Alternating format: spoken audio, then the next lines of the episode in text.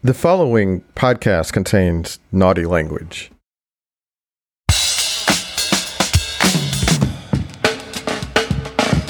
Hi, I'm Josh Levin, Slate's national editor and the author of The Queen, and this is Hang Up and Listen for the week of May 4th, 2020. On this week's show, we'll check in with ESPN's Chicago Bulls documentary, The Last Dance, which is really the only sports thing we've got going for us right now. Thankfully, pretty interesting to talk about. We'll also check in on the U.S. women's national soccer team's equal pay lawsuit, which took a turn last week when a major ruling went against the players. Finally, the Hang Up and Listen Quarantine Magazine Club reconvenes for a discussion of the 1998 Sports Illustrated cover story on athletes and out of wedlock children. Where's Daddy? Is the headline. We'll talk about the article and the controversy it kicked up. Hello from Washington, D.C. I already said hello. I'm saying hello again.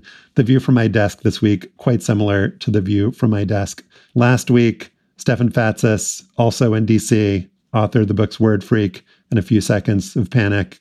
Stefan, I feel like it's tradition in the intro for you to describe one item in the background of your uh, Zoom window here.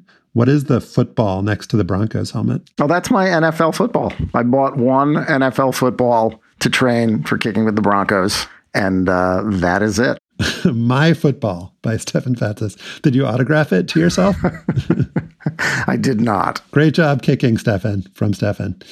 Also with us in Palo Alto, California, but by way of Houston, Texas, Slate staff writer, host of Slow Burn Season 3, Joel Anderson. What's up, Joel? Hey, what's up? Glad to be back. Glad to have you back. And always need to get that Houston reference in there. Um, should that should, should we just forget Palo Alto and just go with Houston, or do we need to honor your current location as well? I definitely think of myself as a Houston person living in Palo Alto, but um, I've lived here long enough. Palo, I've lived here five years, which is longer than anywhere I've lived that was not Houston. So I think we should keep Palo Alto in the introduction for sure. By way of Shreveport, Louisiana, by way of Houston. yeah, Tampa. We'll get the whole CV in there. One of the few people in the world that, that's willing to admit that I like Tampa, Florida out loud too. So we got it all. We'll get into that in a future intro. Yeah. Get ready for the greatest roast of all time the Roast of Tom Brady, a Netflix live event happening May 5th. Hosted by Kevin Hart, the seven time world champion gets his cleats held to the fire by famous friends and frenemies on an unforgettable night where everything is fair game. Tune in on May 5th at 5 p.m. Pacific time for the Roast of Tom Brady, live only on Netflix. A few days ago, documentary filmmaker Ken Burns said the fact that Michael Jordan's production company is involved in The Last Dance makes the whole project suspect. That's not the way you do good journalism, Burns said, and he was probably wagging his finger while he said it. It's certainly not the way you do good history, he added. Burns does know something about bad journalism and bad history, given that he used plagiarist Doris Kearns Goodwin as a talking head in his documentary Baseball, albeit before her plagiarism was discovered. We're not here to adjudicate the Doris Kearns Goodwin plagiarism timeline. I am here to say that this Chicago Bulls doc exists only because Michael Jordan wants it to exist, which is something to keep in mind as we're all consuming it. And yet, the two episodes aired on ESPN on Sunday do not put Jordan in the most flattering light. Episode six goes long on Jordan's gambling. Episode five delves into his lack of political activism, most notably his famed quote, Republicans buy sneakers too, and his failure to endorse Harvey Gantt in his 1990 Senate race in North Carolina against Jesse Helms. Here is Jordan discussing both the sneaker quote and Gantt. I don't think that statement needs to be corrected because I said it in jest, you know, on a bus with, you know, with Horace Grant and Scottie Pippen, and it was, you know, thrown off the cuff. My mother asked to do a PSA for Harvey Gantt, and I said, "Look, mom, I'm not speaking out of pocket about someone I don't know, but I will send a contribution to support him," which is what I did. Joel, what did you think of how this material got treated in The Last Dance? And what did you think of Jordan's responses that we just heard? So I think that his claim that the Republicans buy sneakers too was said in jest would hold more weight if he'd taken some action other than that in the intervening years. Um, he hasn't shown much interest in inserting himself into so-called social justice issues. So, like, I, we can go back to 2015 when Kareem Abdul-Jabbar said of Michael Jordan, which is sort of, I mean, it's amazing that one great player would say this about another, that he quote took commerce over conscience. That's unfortunate for him, but he's got to live with it, right? And then a few months later, Michael Jordan wrote for the undefeated that I can no, no longer stay silent about the uh, police abuse of black people. And then he gave a million dollars to a police group in the NAACP Legal Defense Fund. So he gave money to a police group and a civil rights group as if they were equivalent institutions and equally responsible for the problem of racist police abuse. So it shows that, like, in a way, Michael Jordan still he's still riding the fence. Like he all he he does not want to insert himself in these issues. And so I, I think about what he told his mother in the documentary that I'm not speaking out of pocket about somebody I don't know. Um, you could have gotten to, know him. right. Well, and here's the thing. He didn't know Harvey Gantt, but as a 12 year old in Houston, Texas, as we mentioned, I knew that Jesse Helms was a bad person. Like he was one of the most uh, widely known racists to hold a public office in my lifetime. And if there was a Mount Rushmore for racists, Jesse Helms would have been on it to me at 12 years old. So it's not that even that Michael Jordan had to know anything about Harvey Gantt. He had he knew enough about Jesse Helms. So all that to say, I'm alternately surprised that he didn't have a better response to this and, and that he aired it. So it gives you the sense that the documentary is willing to air Michael Jordan's warts and his flaws and everything else. Um, but I'm also just sort of stunned that why doesn't he have a better answer for that all these years later? Well, I think that the reason for that is that he thinks this is a good answer that he's had 30 years to think about this. He's had 30 years of his handlers um, denying that he ever said Republicans buy sneakers too in any context, even though it was reported by Sam Smith, the Chicago reporter, in his book, The Jordan Rules. So I think that Jordan actually thinks this is a good answer. And his answer is, well, I decided to be just a basketball player. That's always been his fallback. I was so busy being the best basketball player and making myself into the best basketball player that I couldn't be involved in political issues. It's obviously a transparent and flimsy argument, but I think Jordan sincerely believes that it's a good argument and that what he thinks the documentary allows him to do is to air the criticism and air the facts of what happened, and then he can present his response, which he believes to be a credible one that exonerates him from criticism. Well, I've said that this documentary doesn't have much to say about issues beyond basketball. But if it does have something to say, then it's about celebrity. And one of the things that um, was has been the biggest themes and was in the episodes that we saw on Sunday is what does it mean to be Michael Jordan? Um, and you see it with the crush of people around him at all times. You hear it in Jordan um, in one of the better, I think, candid moments that was captured in this fabled behind the scenes 1998 footage, which is disappointed a little bit, but this was good, showing him in his hotel room trapped there saying i can't get out and i want i'm ready for all of this to be done. And there's a kind of convergence joel with this like focus on jordan and celebrity and the weight of being him and this harvey Gantt issue in a talking head segment from Barack Obama, where Obama comes on and says, he criticizes Jordan and says, I was disappointed that he didn't speak out. But we also need to recognize what it means to be Michael Jordan and the unique responsibilities and burdens that are on him. And deploying Obama in that way, I thought was really interesting. Yeah, and I think that that was a really good use of uh, Barack Obama there, as opposed to in one of the previous episodes. I can't remember when he was just a former Chicago resident, right? But I think that there is something important to think about there, and it reminds me of what LeBron went through even a few months ago, and that it shows that the, the bind that famous black people are in. That if you speak up about American injustice about black people, then people hold you to the fire on everything else. They expect you to know so much about everything else. I think of LeBron speaking up for Trayvon Martin and Eric Garner, but then falling short on Tamir Rice, which happened right in his backyard when he was in Cleveland. I think of him calling Trump, President Trump, a bum on Twitter, but then inserting himself into the NBA China debacle and people criticizing him for that. And so if Michael Jordan shows us anything is if you don't uh, if you don't make any expectations for yourself around being an activist, then people won't necessarily hold you to that same standard. Um, but you're going to get it anyway. And so that, you know, pe- there, there are people, there's internal community criticism of Michael Jordan that has always been there, but he's sort of been above the fray.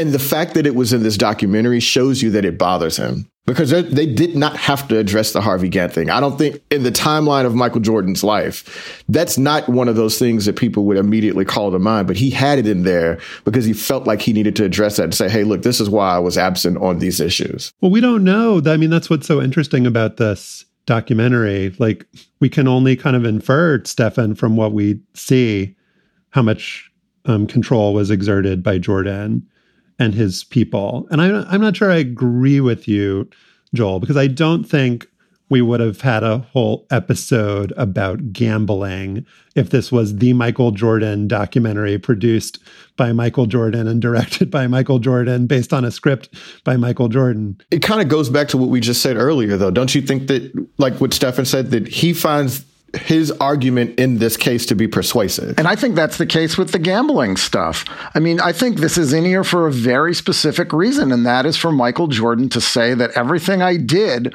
was purely because I like to gamble as a hobby. I have never had any sort of gambling problem. My going to Atlantic City with my dad and my friends during the 1993 Eastern Conference Championship Series against the Knicks was no big deal. It was a way for me to get out of the bubble and blow off off some steam. And then I think most egregiously, he includes the fact that he had these enormous gambling debts and associations with these shady characters. Um, the documentary admits that he had a $1.2 million gambling debt with some dude who wrote a book called Michael and Me about golf gambling. And what do you mean that it, it admits? Like it includes. well, it includes it's him admitting it basically and saying, no big deal. I like to gamble. I have plenty of money. And I didn't know that Slim Bouler and this white dude that I golfed with were bad guys until much later. That is so like incredible for him to say.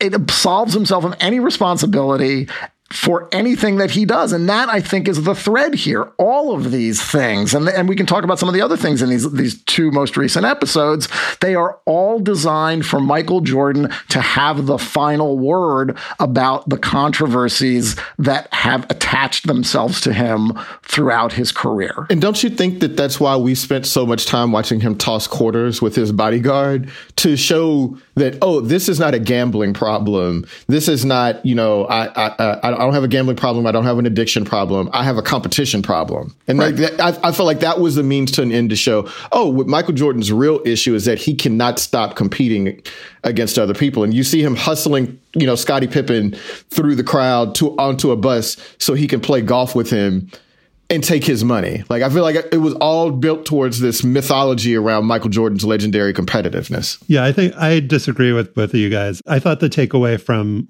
that um, scene with him tossing quarters with the security guard, and I loved that footage. And I also liked that they went long with it, that it just like went on for kind of longer than you exp- than you would expect. Just him tossing quarters against a wall. It showed that he was a degenerate gambler, um, and that he would gamble on anything. And then you had the quote from Will Perdue about how Jordan wanted to play in their dollar a hand blackjack game just because he wanted their money um, in his uh, in his pocket. Uh, you know, the reason that you know about Slim uh, Bouler from is because the documentary included it. And David Aldridge said Jordan claimed he couldn't make it to the White House because of family obligations, but he was actually out gambling with this dude who was a, a criminal. And so I feel like, you know, the worst version of the documentary would not include any of this stuff, right? Right. Would just gloss over it. And you seem to, you guys seem to believe that we're seeing like the next worst version, which is yeah. that it includes it, but in a self-exonerating absolutely way. 100% yeah. you don't think that jordan's like flack of 30 years and his agents and his money managers and the nba where he is an owner of a franchise didn't clear this stuff and look at it as a way for Michael Jordan to explain the things that people have criticized him for. It's no secret that he had gambling debts, right? That's what you said, Josh. So this is a way for Jordan to have the word, the final word about all of this stuff, and that is to dismiss it. And the themes that we have hit on here, it's that I'm competitive and that I am first and foremost a basketball player. These are the running things that guide um, the entire documentary.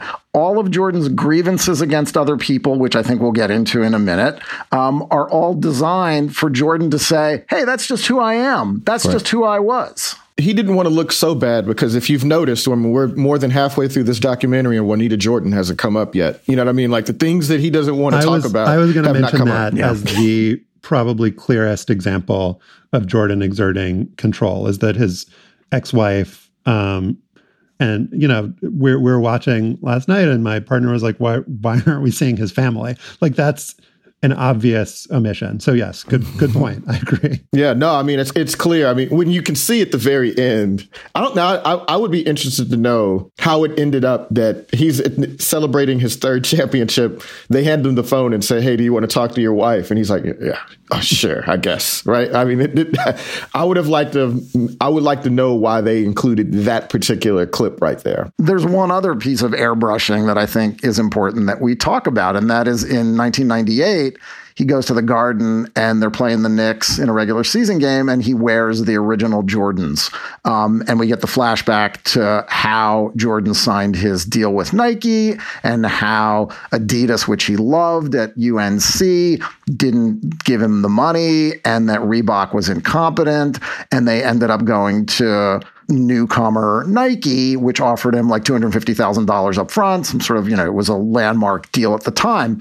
And we see footage and of the first meeting at Nike with his parents, and there are commercials from the early years, the Spike Lee, Mars Blackman stuff.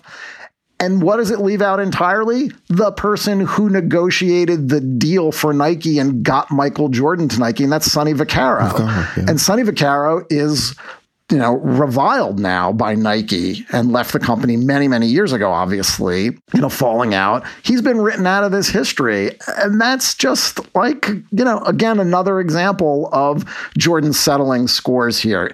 This is his chance to give credit and to assess blame. And I'm going to leave out Sonny Vaccaro because I don't want to give that dude any credit. Yeah, that's a good, that's a really good point. I feel like Jordan is at the center of this documentary and so obviously his perspective is going to be aired. I think all of us feel like Jordan doesn't come off that great in his answers and explanations. And the thing that I would encourage you to think about is like, how could we be the only people who feel that? Like, you think everyone else in the world is like, well, yeah, that's that makes sense. Yeah, Jordan, Jordan's, uh, you know, his explanations here are great. And do you think like the f- filmmakers don't understand how Jordan comes off. It's just like I don't think we could be the only people who see through this. Oh, I, th- I, think the filmmakers probably were thrilled that Jordan wanted to include this stuff and to give him the distance, to give him the ability to answer these questions on his own. I'm sure they were happy that he's was, you know, that he was being as honest as Michael Jordan could be.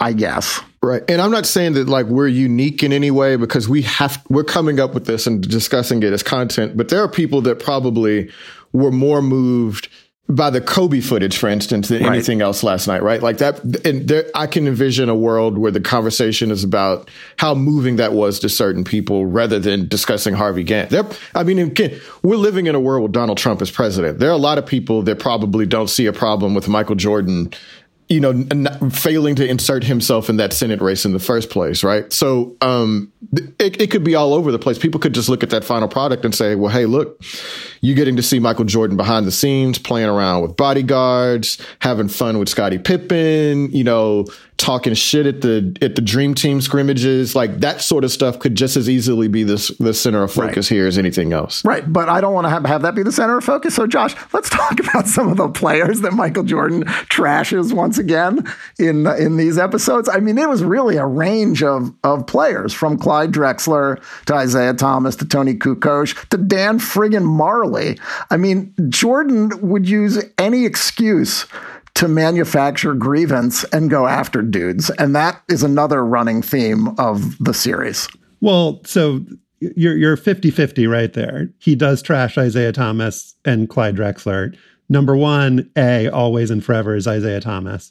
The Clyde thing was was more like it was partly based on Clyde saying that he was good, but it was also about other people saying that Clyde was good, and he just wanted to sure. prove that he was the best. But the other two that you mentioned, Dan Majerle and Toni Kukoc, had nothing to do with him. It was about Jerry Krause. Right. It was about Jerry Krause liking Dan Majerle and Jerry Krause liking Toni Kukoc. So the only two people that Michael Jordan hates are Isiah Thomas and Jerry Krause. That's the that's the key to understanding Michael Jordan.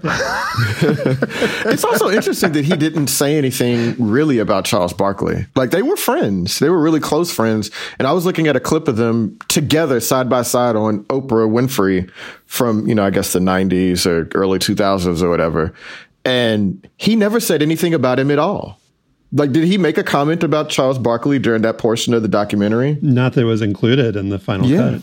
Yeah, that was. I just found that really interesting too. He was also kind of beefed at Horace Grant for being the alleged deep throat source for Sam Smith's The Jordan Rules book, which Horace Grant denied. And with the on court stuff, I think I'd like to end my comments on this week's Last Dance segment here. The Dream Team practice footage is always great. Um, it's really fun to to see that, and then it's hard to imagine the Bulls not winning any of these championships. Um, there are only a few ways in, in which it could have gone sideways for them, which is really the most remarkable thing about their run of six titles. But, you know, the shot that John Paxson made in game six against the Suns in the 93 finals, you I, I think you hear from an announcer as that shot goes in that it was the only shot that any Bull made, any only points that any Bulls player made in the fourth quarter of that game. And it it wasn't like it was a tie game. The Bulls were losing by two. It took them from losing that game to winning game six. And that could have, you know, been the only game seven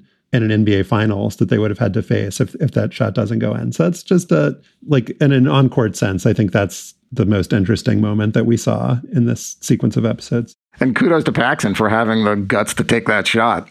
He was so wide open. No kudos to him. Which Horace Grant would not take, by the way. Horace Grant, who clearly didn't want any of that moment. That was a really so, good pass by, by Horace Grant. No, no Horace Grant slander here. Right. Apple Card is the perfect cashback rewards credit card. You earn up to 3% daily cash on every purchase every day. That's 3% on your favorite products at Apple, 2% on all other Apple Card with Apple Pay purchases and 1% on anything you buy with your titanium Apple Card or virtual card number. Visit apple.co slash card calculator to see how much you can earn. Apple Card issued by Goldman Sachs Bank USA, Salt Lake City branch, subject to credit approval. Terms apply. All right. I wanted to let you know that in this week's bonus segment for Slate Plus members, we're going to talk about the latest plan to bring back the NBA how realistic is it to put players and personnel in a bubble in Las Vegas or Orlando? We will discuss. You can hear that discussion if you're a Slate Plus member. Plus members get that bonus segment this week. But as you know, if you've been listening to us recently, we've adjusted the show temporarily due to the frankly quite heinous financial challenges we're all facing during this pandemic. Temporarily, we have moved to a schedule where every other week you will need to be a Slate Plus member to hear Hang Up in its entirety. So, this week's bonus segment and next week's show in full, if you want to hear them, become a member at slate.com slash hangup plus. It's just $35 for the first year, and you'll be supporting us when we really need that support. Thanks so much. We really appreciate it. After the U.S. women's national soccer team wrapped up another World Cup title with a win over the Netherlands in Lyon, France last summer, fans erupted in a now famous chant. Equal pay! Equal pay! Equal pay! Equal pay!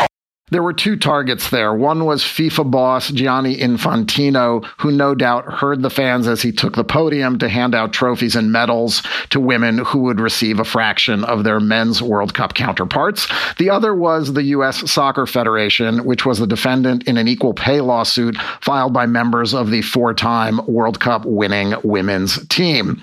That case took a bad turn for the women last week when a federal judge dismissed the players' claims that they were drastically and deliberately underpaid by U.S. soccer compared to the men's national team. The ruling tossed out the most serious claims by the women who were demanding 67 million in back pay and damages as part of the lawsuit. Josh, like all rulings, the judge's conclusions are more complicated than they might look at first glance, and the ruling features some gaps in logic and perhaps the interpretation of facts, but its effect is clear right now. The women have to appeal the ruling or head to the bargaining table playing a much weaker hand. For US soccer in the long term, winning this case might actually be worse than losing the case. Just the fact that this was a lawsuit in the first place meant inevitably that the outcome was going to be really bad for US soccer. Um, as, as part of the filings, um, arguments were made around women being worse athletes and deserving uh, less pay because of that, which is a and appropriately so a, a, public relations disaster led to the head of U.S. Soccer, Carlos Cordeiro, resigning. Um, so the fact that this was not settled and wasn't settled a long time ago just means that no matter what happens, what happened in this ruling last week, what's going to happen this week, what happens next month, there's just like no, there's no possible good outcome from a public relations sense. And and Stefan, you know, a lot of the times when you say from a public relations sense, you're not talking about substance. You're just saying style and you're you're making some claim that style is more important than substance. But actually, when I say it, I think that the public relations aspect here is extremely important because this is about how women are perceived in our society, how women at the top of their craft are treated. And I, I think this ruling is pretty narrow um, in looking at these collective bargaining agreements. And the argument the judge makes, which I think is defensible, is that these contracts were negotiated by players' unions and that the contracts are separate and the unions are separate and that if the players have any beef here, it should be with their representatives. I'm not saying I agree with that argument. I'm saying it's not totally unreasonable on its face. But the bigger picture here is that, you know, US soccer is a nonprofit. They um, shouldn't be in the position of making the argument that women deserve less money in the first place.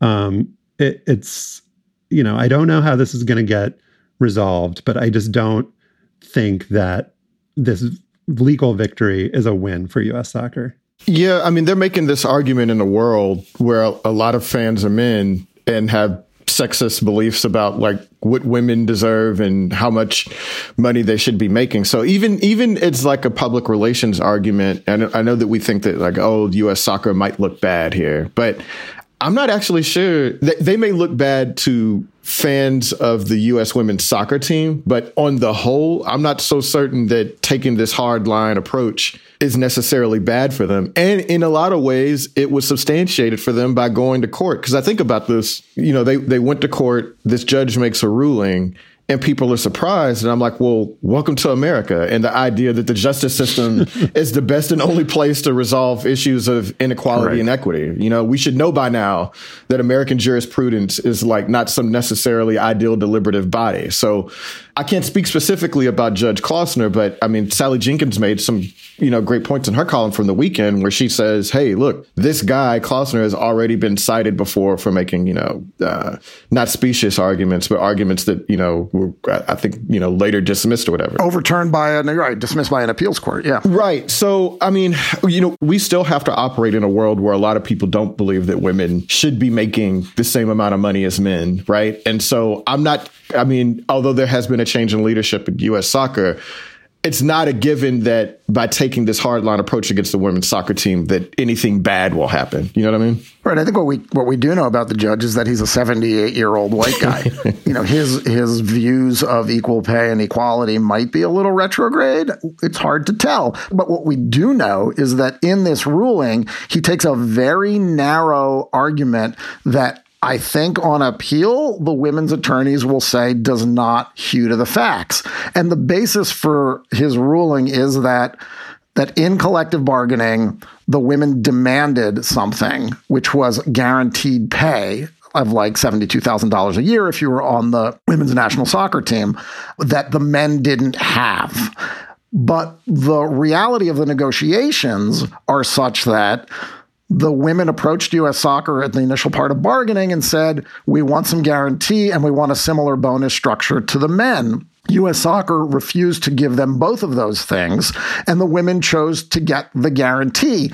And the reason that you might want the guarantee if you're a women's soccer player is that salaries are so small in women's soccer. So the $72,000 is meaningful to a player who makes the national team, who also can be cut from the national team at any point. So there's a lot of apples and oranging going on here in, in these legal arguments that I think on further review, a different judge or set of judges may choose to look at differently. And one of the arguments that the women made is that, or one of the arguments that the judge relied on was that actually, between the years cited in the lawsuit, the women per game made more than the U.S. men's national team did. Well, that's because the U.S. men didn't qualify for jack shit. They didn't make the World Cup. Their opportunities to make more money were limited. The women had to win every last fucking game they could play in order to reach a level of compensation that was slightly better than the shitty men's team. Yeah, I mean, I think the most convincing case that you can make that Caitlin Murray and others made over the weekend is that the women couldn't have earned anything more than they earned during this period, winning two World Cups. The men, by missing the 2018 World Cup, maybe not literally, but essentially made the bare minimum that they could have possibly made. And so actually if the if the men beat Trinidad and Tobago in that final game, if Christian Pulisic is not, you know, crying on on the ground, then this lawsuit looks a lot different. The facts on the ground are a lot different. I mean, I think we can yeah, blame Trinidad for this, honestly. Yeah, the men's failure bailed the U.S. Soccer Federation out here um, in terms of, you know, they would have made a lot more money if they had advanced to the second round of the World Cup as they had done in 2014 right. and 2010. But the, the apples and oranges thing, there's like an orchard full of apples and oranges here, such that I don't think you can make a clear ruling in this case. I think that you bring in, as you were alluding to, Stefan, your views yeah. as a person who's living in this world, and you can interpret all of these facts. And it's not even twisting them, I don't think. You can look at this set of facts and make a totally different conclusion. And so I think it's just unfortunate that, um, and this is kind of what you were saying before, Joel, that like a yeah. court of law is where this had to be settled. You would have liked to think that US soccer and the women's national team could have recognized that this was not going to go well. I think the women's team did not expect it to go this way. I think they thought that by bringing it to court, they would be able to put pressure on US soccer, maybe to reach a settlement, or and if not, then they would win. Um, and that's not what happened. But you would have just liked to think that they could have all recognized the mutual interest in coming to an out of court settlement here. And the fact that that didn't happen is disappointing. W- isn't the belief then that you know, the new U.S. soccer president, Cindy Parlow Cone, that there was going to be a change in approach going forward, right? That U.S. soccer was going to have a better, more agreeable approach to the women's claims. So we're basically at a point right now where they still can reach an agreement if they want to. Like it's within sure it's within their purview to do that. They don't have to they don't have to make the women appeal this ruling. No, they don't. And my prediction is that they won't. is that they will reach some sort of settlement here. I mean, the women are in a weaker negotiating position, which serves U.S. soccer's interests, but at the same time, the weak, the women remain in a very, very powerful public relations um, position, which is to the detriment of U.S. soccer. U.S. soccer needs to repair its own image right now, following those legal briefs that they filed saying that women are inferior to men.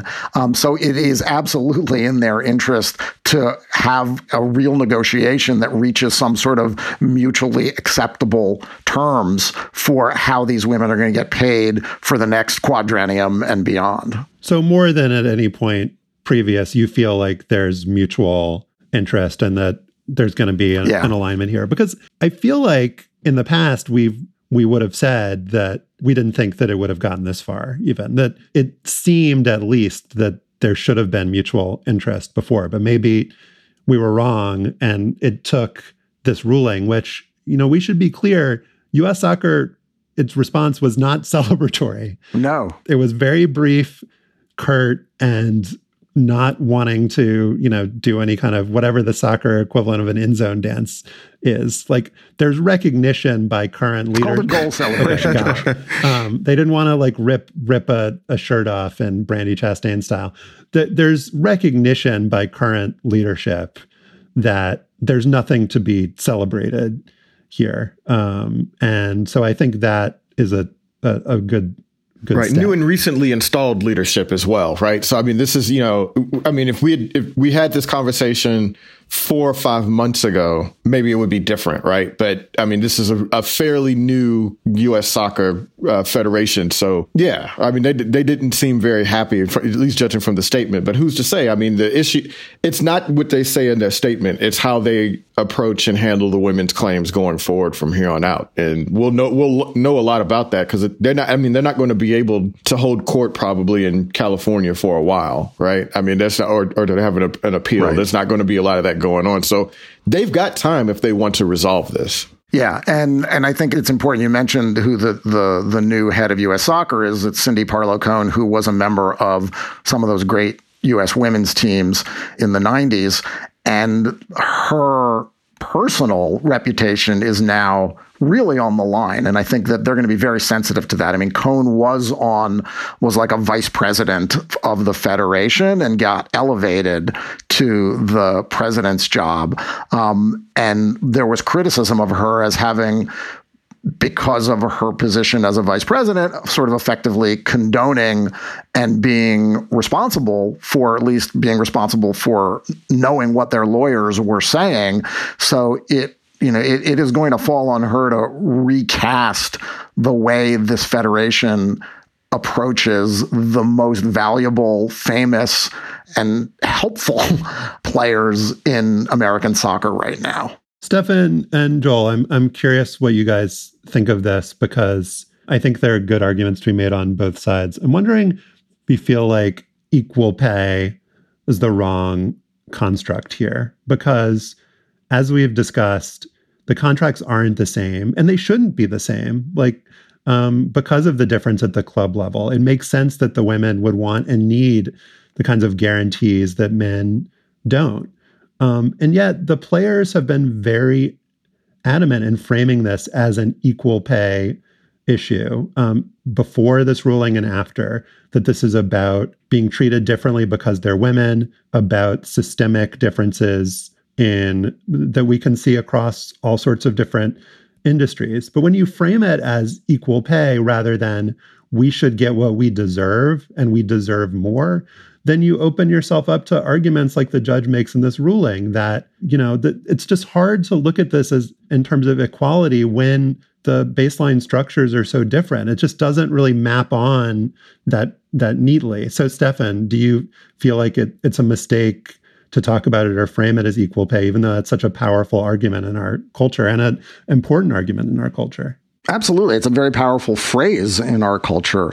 And you're right, though. It, it, feels like after everything that's happened, the right approach publicly might be to get on, get, get away from the notion that we should be comparing ourselves to men, and particularly the US men who don't deserve any comparison other than you know the bottom line of what their collective bargaining agreement says. I mean, these women are above and beyond the US men in soccer right now.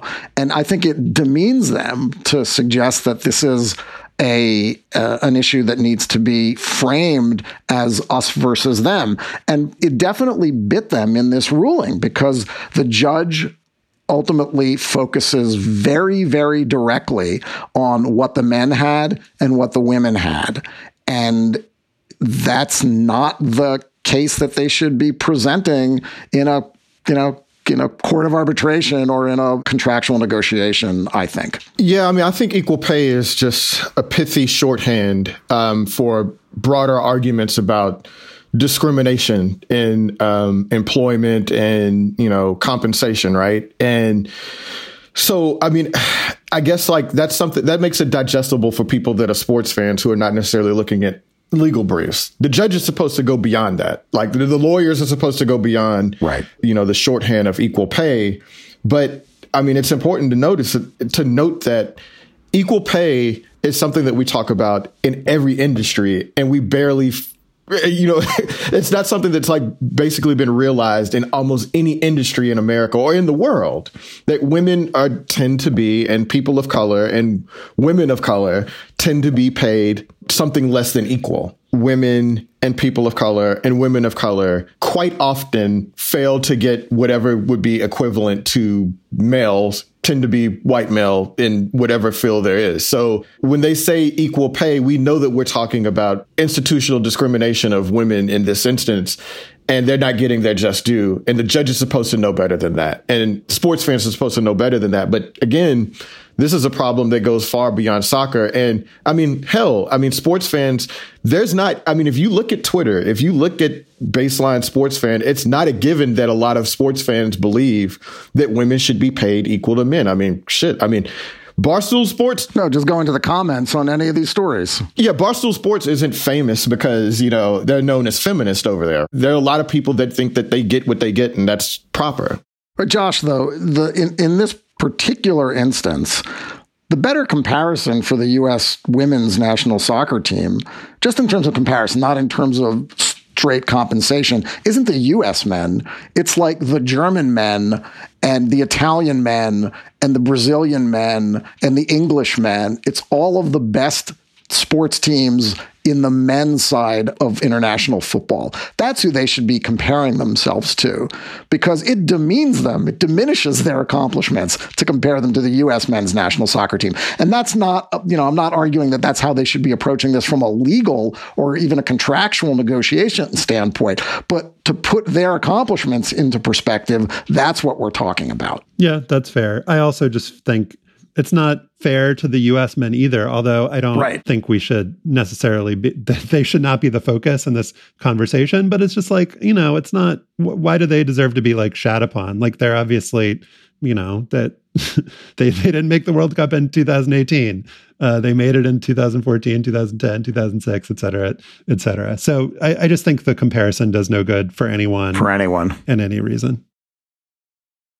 With the Lucky Land slots, you can get lucky just about anywhere. This is your captain speaking. Uh, we've got clear runway and the weather's fine, but we're just going to circle up here a while and uh, get lucky.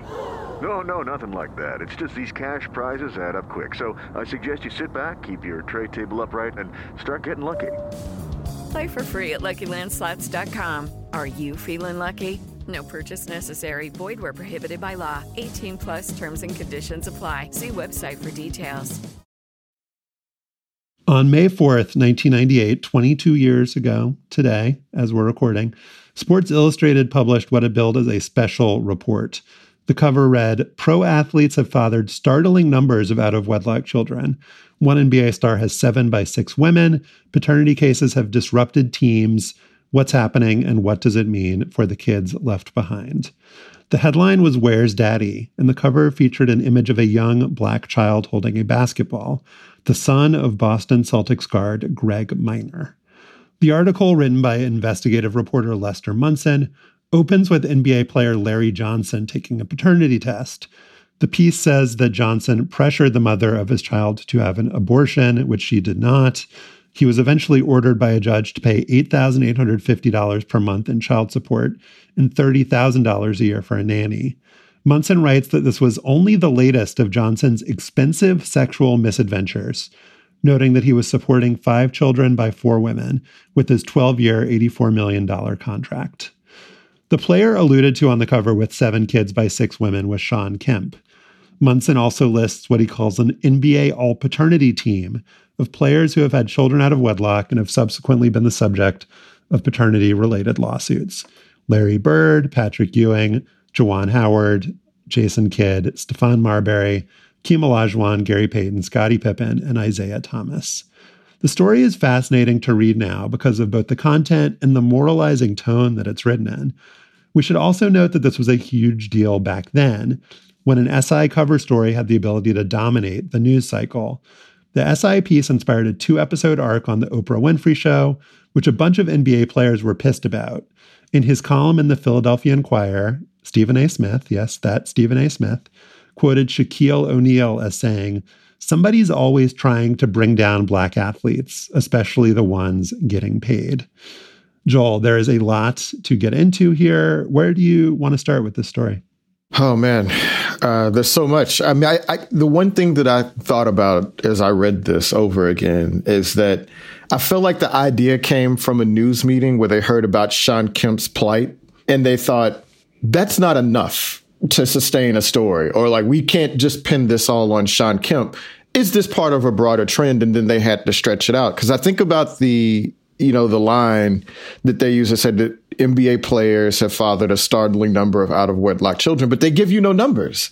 Like there's no there's no data here, right? There's an anonymous quote from an agent who says, "I'd say there might be more kids out of wedlock than there are players in the NBA." Right, and uh, Len Elmore says something that oh, probably every player has something on one to two because there's some that have none, so you have to balance for the fact that some have four, or five, or seven, like Shawn Kemp, and so it just seems really sloppy. Although they did all the things that you would want a reporter to do because they've got a sociologist, they've got um, you know, women's voices in here, a, a, female attorney, family law practice attorneys in here and everything. But it still just seems really sloppy. But I think that is a reflection more of the era than the journalism in and of itself. I think that like the thing, the claims that they made here were claims that I heard and even sort of believed back in the 90s. But now we have a lot more data. We have a lot more information. People that are smarter have taken on a lot of these, uh, these ideas about pathology, about black athletes and have sort of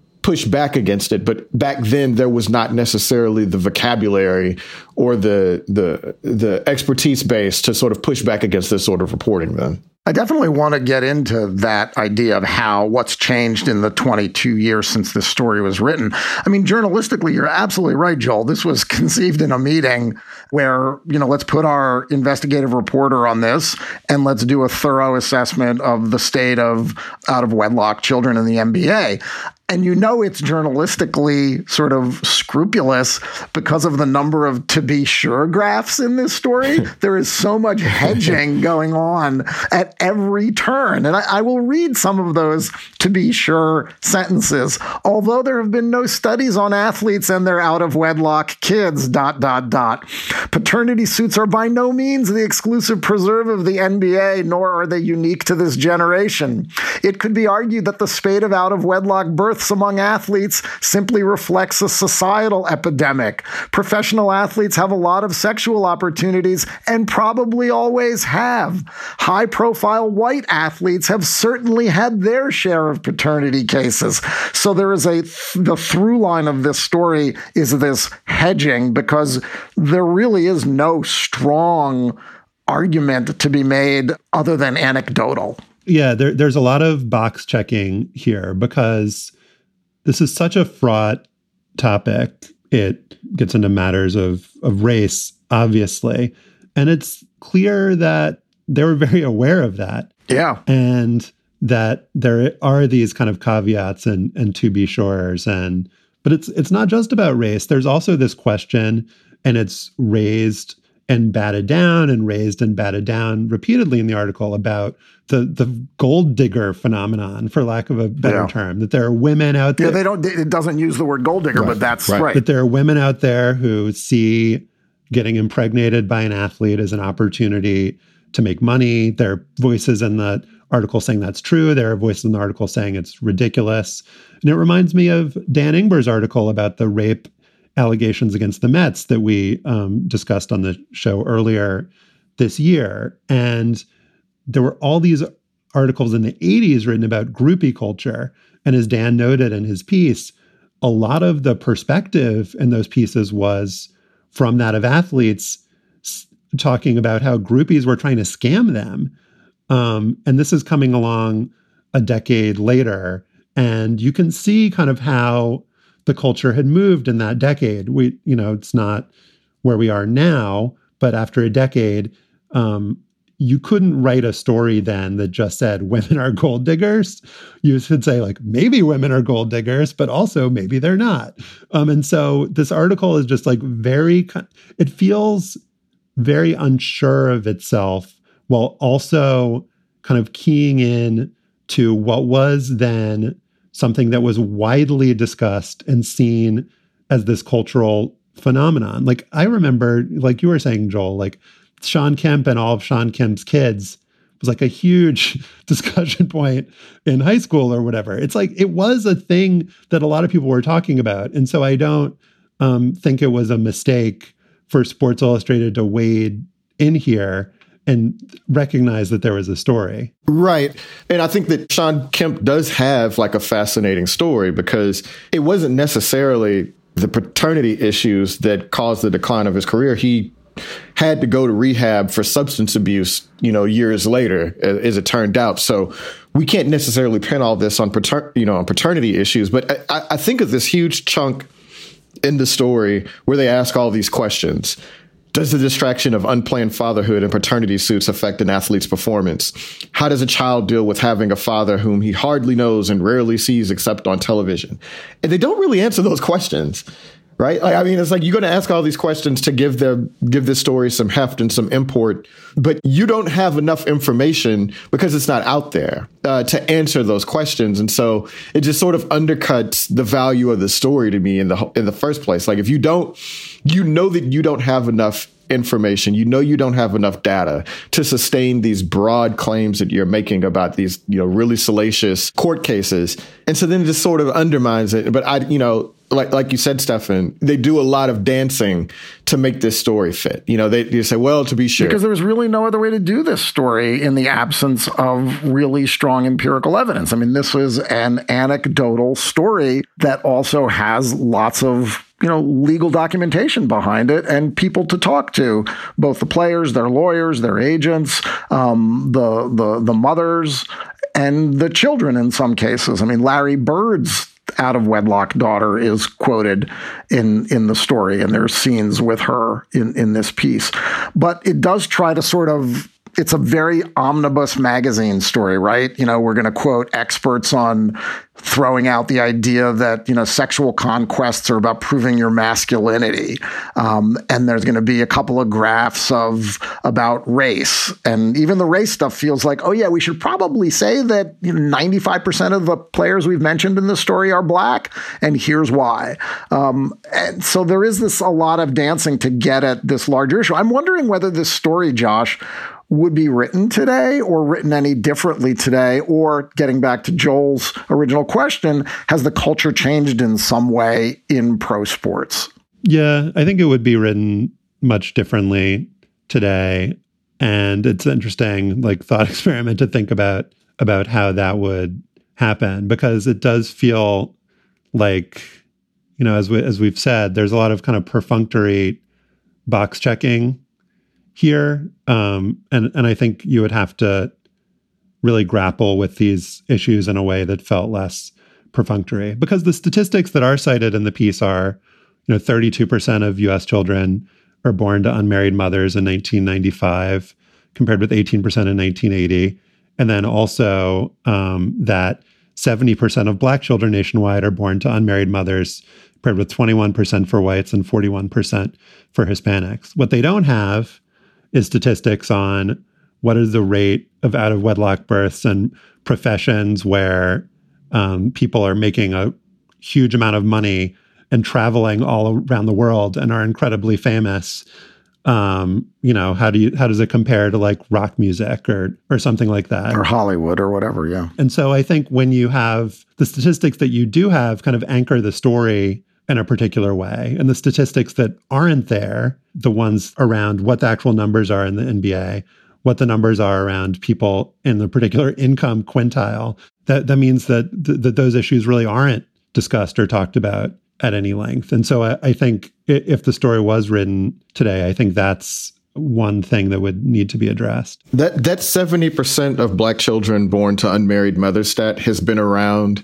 pretty much since I can remember reading, you know, articles. You know, as I, you know, since I first started reading magazine articles, that was always a data point used to emphasize the pathology of black people. But like what we do know now is that that you were born to an unmarried mother does not mean you don't have a father. It just means that your parents yeah. weren't that your parents were not married at the time, but it was always it's always sort of invade as like there's this deep problem within the black community because they're yeah. you know they'll have the majority of their children are born to unmarried you know parents without thinking about all the societal issues that go into who can get married, how they get married, who has the money to get married, and the benefits of marriage that are conferred upon people that may or may not be born, you know, under certain circumstances. So you can see that they like put a lot of heft on that data point as well to say, hey, well, this is why we're talking about it, right? You know, because a lot of these guys are black and this is a bigger problem within the black community. But like even it, they did not have that context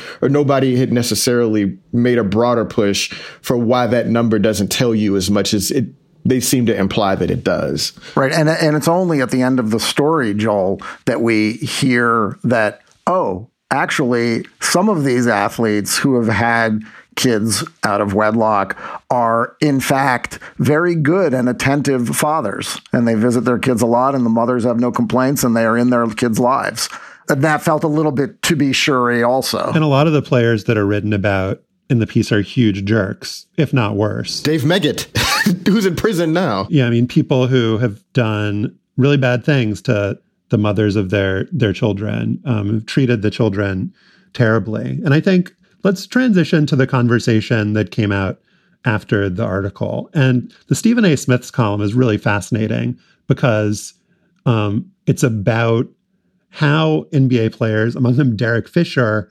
responded to this Oprah Winfrey series. And it reminded me of the conversation after the Ray, Ray, Rice video, where it kicked off this whole big conversation about NFL players and criminality, NFL players and domestic abuse. And a lot of NFL players then uh, about that, and then NBA players around this, didn't appreciate being everybody being lumped in and saying, you're all criminals, you're all irresponsible. And I think there's there's something to that. And I think it's really hard to do a quote unquote trend story without sweeping everyone up into the trend. And, you know, Joel, you said there's a version of this story that you could do that focuses on an individual player. But then that also runs into the problem of okay, who do you select to kind of exemplify like what you're, you're obviously making some sort of editorial judgment in that selection. And so it's it's just hard. Like these subjects are are hard. And so what do you what is the responsible thing to do here? Yeah, I mean, I just, I mean, all stories don't have to be written. You know, I mean, that's one thing, right? you know, I mean, there's a lot of sports stories, and that doesn't necessarily have to be the one that's written. Because, uh, uh, and I'm thinking back to, to uh, the earlier part of our conversation, Josh, you, you're an editor. Would you, if somebody came to you with this story idea, would you say, hey, all right, let's figure out a way to focus this. What would you say? Well, so I wrote a whole book about a case that shows that welfare fraud actually exists, but also tries to show that the stereotype of the welfare queen is like wrong and racist. And so it took a really long time to do that story and do it well and appropriately and convey all of the nuance that I felt like the subject warranted. And so, as an editor, my view is that if the subject is really challenging and thorny, my first impulse isn't to run away from it. My first impulse is to say, this is interesting. How can we do this in a way that conveys that thorniness with appropriate nuance. And sometimes you don't have the time or resources or staffing to do that. And you can't do, you can't give every story that's thorny the amount of resources that it needs. And so, yeah, in those cases, I think pass and let somebody else take it on. But I wouldn't pass on a story just because it was potentially fraught and could go horribly wrong. Like I I think those are stories that as editors we need to be thinking about how to do right. Well, I think about that story. Remember, man, maybe this is a, another one for later, but the SB Nation story from a few years ago uh, that like imploded their long form uh, department about the former Western Michigan guy that ended up being a cop who ended up, you know, they he ended up being convicted for being a serial rapist or whatever. Do, do you remember the, the story? Yes. Yeah, Yeah. right. And so, like, I think of, of that story, for instance. I'm like, oh, there's a way that story could have been written that didn't ruin everybody's, you know, that didn't ruin careers and and devastate a department. Um, so I'm not saying that that that this story is that, but I do envision a world in which like maybe it could be written. But I think of it in terms of the story of Shawn Kemp in and of itself is fascinating. He was one of the most famous basketball players in the world. He had a decline. People didn't know what was going on. That is a story enough to me. It didn't have to be a trend story, but I don't know if that's how Lester Munson came at it either. Yeah. Well, I think one of the things that would be different today and in different hands is that the overall moralizing tone that you flagged at the very beginning, Josh, wouldn't be uh, such a, a central part of this piece.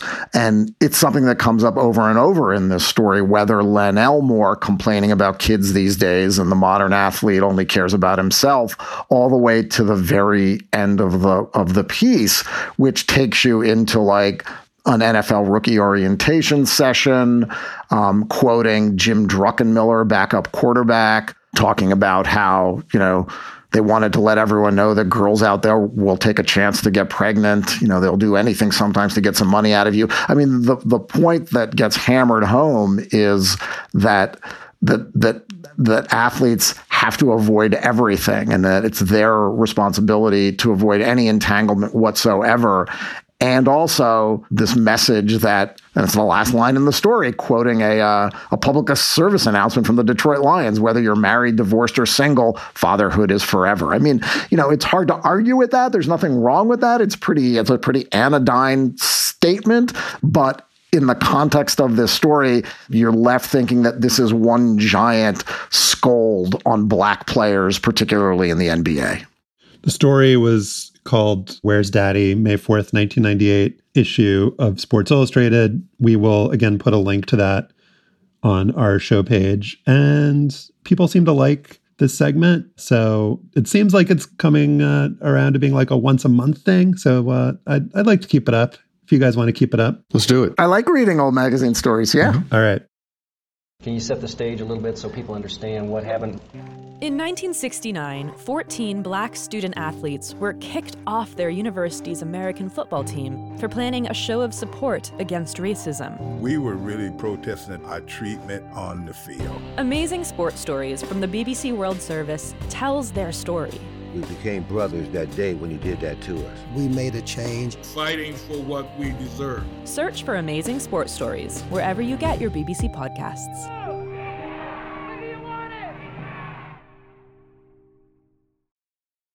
Now it is time for After Balls. And we learned while we were taping that Don Shula, the legendary Miami Dolphins coach, died uh, at the age of 90, not of the coronavirus, but he uh, best known for being the all-time leader in wins for among NFL coaches, 347, including the playoffs, led the Dolphins to that perfect season in 1972. Did not know till consulting the trusty Wikipedia page that he went to John Carroll as uh, a coll- collegiate and the football program, John Carroll.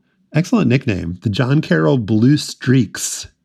Never heard that one before. Have you ever heard of a blue streak as a as a team name? Just blue hens for Delaware, but not uh, the blue streaks. That's pretty good. Where's John Carroll University? John Carroll is in uh, Ohio. It's uh, University Heights, Ohio, and they play in Don Shula Stadium. Perhaps unsurprisingly, it is Blue Hens, home of uh, elite quarterback Joe Flacco, blue streaks, an elite nickname. Uh, Stefan, what is your blue streak? For those of you uh, who may have missed it last week in my afterball, I talked about the documentary The Battered Bastards of Baseball about a countercultural mid 1970s independent minor league team, the Portland Mavericks. The Mavericks played in a very ugly concrete bowl called Civic Stadium. And when they played, I noticed the stadium didn't paint over the soccer lines on the field, which raised a question who were the soccer lines for? Civic Stadium was home to the Portland Timbers of the North American Soccer League, and I discovered the stadium also hosted a very important game in the history of soccer. Brazilian legend Pele's last competitive match.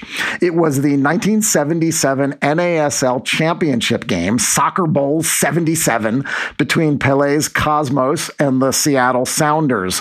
The Cosmos had other aging stars, including Giorgio Chinaglia, Franz Beckenbauer, and Carlos Alberto. The Sounders consisted mostly of old or second tier English, Scottish, and Welsh players. Harry Redknapp, who would go on to manage Tottenham and other clubs in the Premier League, was a player coach, though he didn't play in the game that day. Soccer Bowl 77 is on YouTube, and I watched a bunch of it, and I've got to say, it is fantastic. Fans are crammed to the edge of the concrete hard AstroTurf pitch, short shorts, Pleistocene era animation and graphics, horn section, heavy music. Let's take a listen.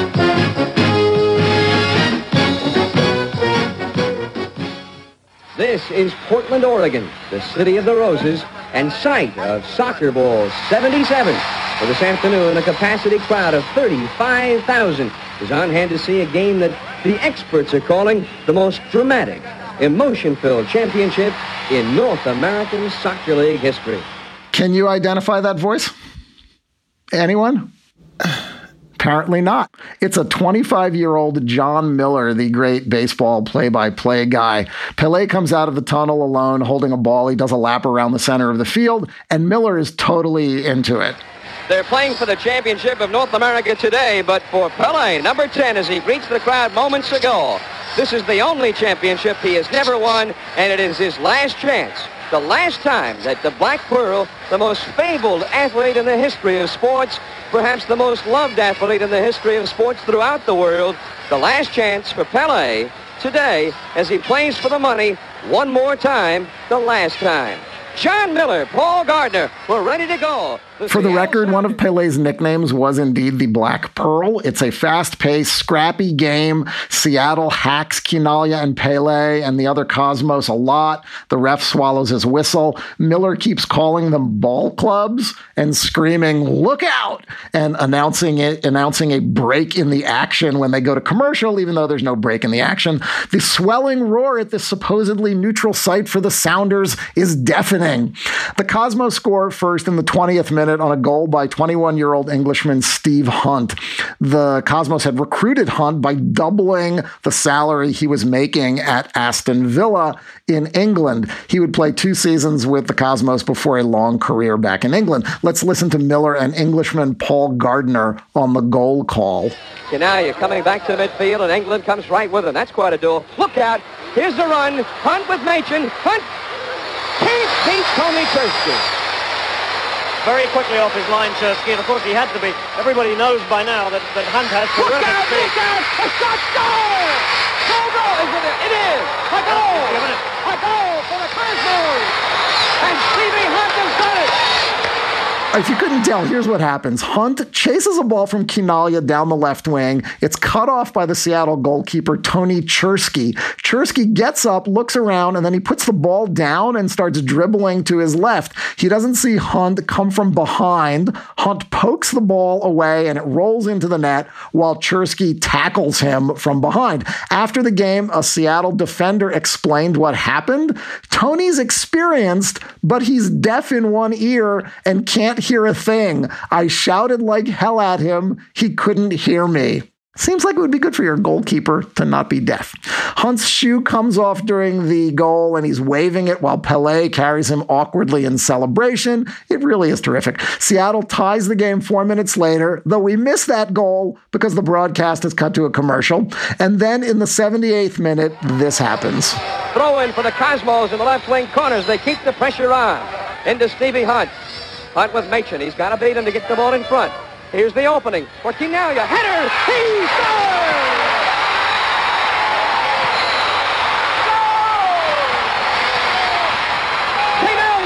Has done it again! The leading scorer in playoff history with a header! His ninth goal in six playoff games. Very neat. Cosmos win two to one. Steve Hunt is the Copenhagen Skoal player of the game.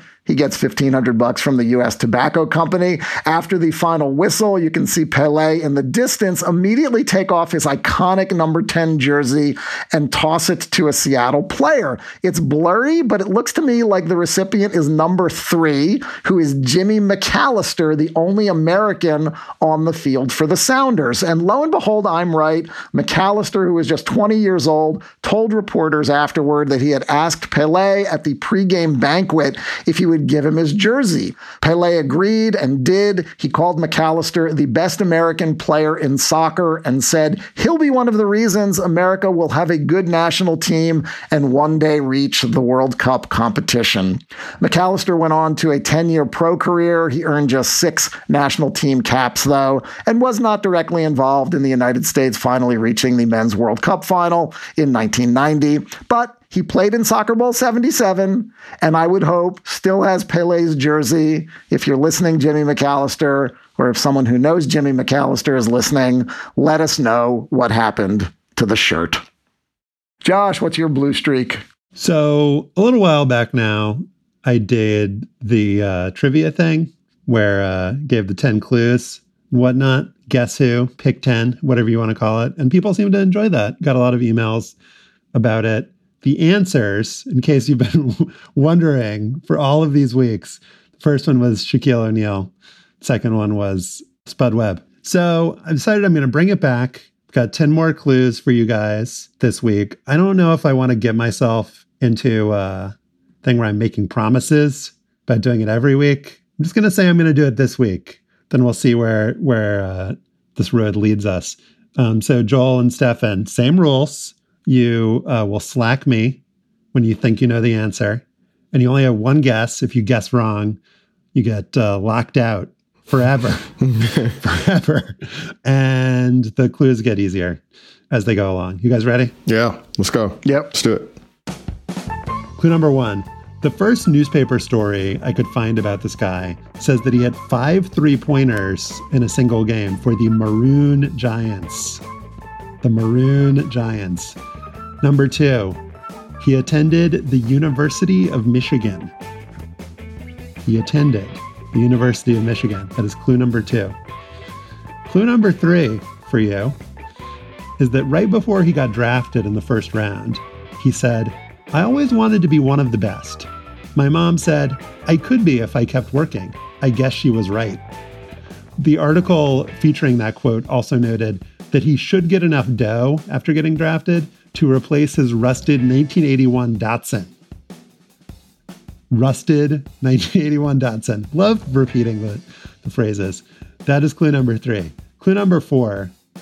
Early in his career, he got into a brief conflict with a clerk at an electronics store when the three different models of VCR he wanted to purchase were all out of stock. Three different models of VCR that he wanted to purchase, all of them out of stock. What are the chances? I would personally get in a conflict with uh, the clerk at that electronics store. Joel is uh, has his hands on the keyboard but has not entered anything yet. Clue number five.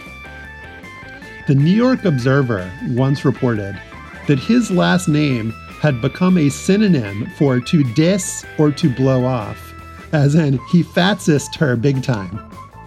Again, the last name of this person had become a synonym for to diss or to blow off, as in, he fatsist her big time. Stefan is shaking his head. Number six, this guy's adorable nephew, very adorable, is the star of a popular internet meme. The nephew is the star of a popular internet meme. That's clue number six. Clue number seven Mark Wahlberg shot him in a movie, not in real life. Number seven Mark Wahlberg shot him in a movie. We have no guesses from either Joel or Stefan. Number eight. In 2006, the pioneering baseball thinker Bill James wrote that watching our man make 40 defensive plays and then watching Adam Everett make 40 defensive plays at the same position is sort of like watching video of Barbara Bush dancing at the White House and then watching Demi Moore dancing in striptease. Wow. Classic Bill James. Barbara Bush, Demi Moore, striptease, our man, Adam Everett, 40 defensive plays. All right. Still no guesses. Man. Moving on to clue number nine. The New Yorker's Roger Angell wrote about our guy's 2014 retirement. His ease, his daily joy in his work has lightened the sadness of this farewell, and the cheering everywhere has been sustained and genuine. Roger Angell on his 2014 retirement. His ease, his daily joy in his work has lightened the sadness of this farewell, and the cheering everywhere has been sustained and genuine. We have a correct guess from Stefan Fatsis on clue number nine. Congratulations to Stefan Fatsis. Number 10, our final clue. Oh. When our hero emailed his former teammate, Alex Rodriguez, Oh. in 2016, Arod failed to immediately respond, saying that, quote, his, in- his inbox was completely full. we have a correct guess from Joel Anderson. Uh, I love this. This is my favorite clue. When our hero emailed his former teammate, Alex Rodriguez, two, two years after his retirement, this was in 2016, Arod failed to immediately respond, saying that his inbox was completely full. Arod's got a, a full inbox. All right, Joel, Stefan, congrats on the correct answers. I will say this next week's show, I will reveal the correct answer. And on next week's show page, my my innovation is going to be I'm going to put all of the clues with all of the links to all of the sources that I use to compile this information. So hope you enjoyed that. I'm not do not email me personally with your answers, but if you do have thoughts on the guess who pick 10 concept, feel free to email us at hangup at slate.com if you would like us to uh, continue. That is our show for today. Our producer is Melissa Kaplan. To listen to past shows and subscribe or just reach out, go to slate.com slash hangup and you can email us at hangup at slate.com. If you are still here, I am guessing you might want even more hang up and listen. In our bonus segment this week, we talked about the latest plan to get the NBA back in business. I miss basketball. I would love to be watching playoff basketball right now. I would love to see LeBron go for his fourth ring, but I don't want it that bad. But the point is that somebody out there wants it that bad. To hear that conversation, join Slate Plus. It's just $35 for the first year. You can sign up at slate.com slash hangup plus. For Joel Anderson and Stefan Fatsis, I'm Josh Levin. Remember Zelmo Beaty, and thanks for listening.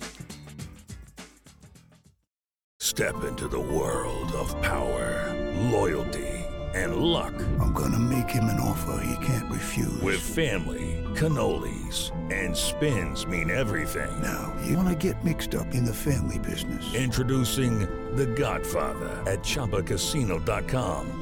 Test your luck in the shadowy world of The Godfather slot. Someday, I will call upon you to do a service for me. Play The Godfather now at ChumbaCasino.com. Welcome to the family. No purchase necessary. VGW Group. Void where prohibited by law. 18 plus. Terms and conditions apply. Hi, this is Dahlia Lithwick, host of Slate's legal podcast, Amicus. If you're listening to this show, you might be interested in Amicus's live show that we're hosting in Washington, D.C. on Tuesday, May the 14th. My colleague, Mark Joseph Stern, and I will be talking to some amazing guests, including Sherrilyn Ifill and a sitting state Supreme Court justice all about how originalism, a relatively recently invented way of interpreting the Constitution, has taken over the Supreme Court and radically reshaped the law. It's been doctrinal rocket fuel for the conservative legal movement and facilitated the rolling back of abortion rights, the expansion of gun rights, and the obliteration of the separation of church and state. And as another wildly consequential Supreme Court term careers to its end, the court's originalists are on a tear. But there's something you can do about it, and we hope you'll join us in DC on May 14th to explore the possible pathways out of the current situation. Go to slate.com slash amicus live for tickets.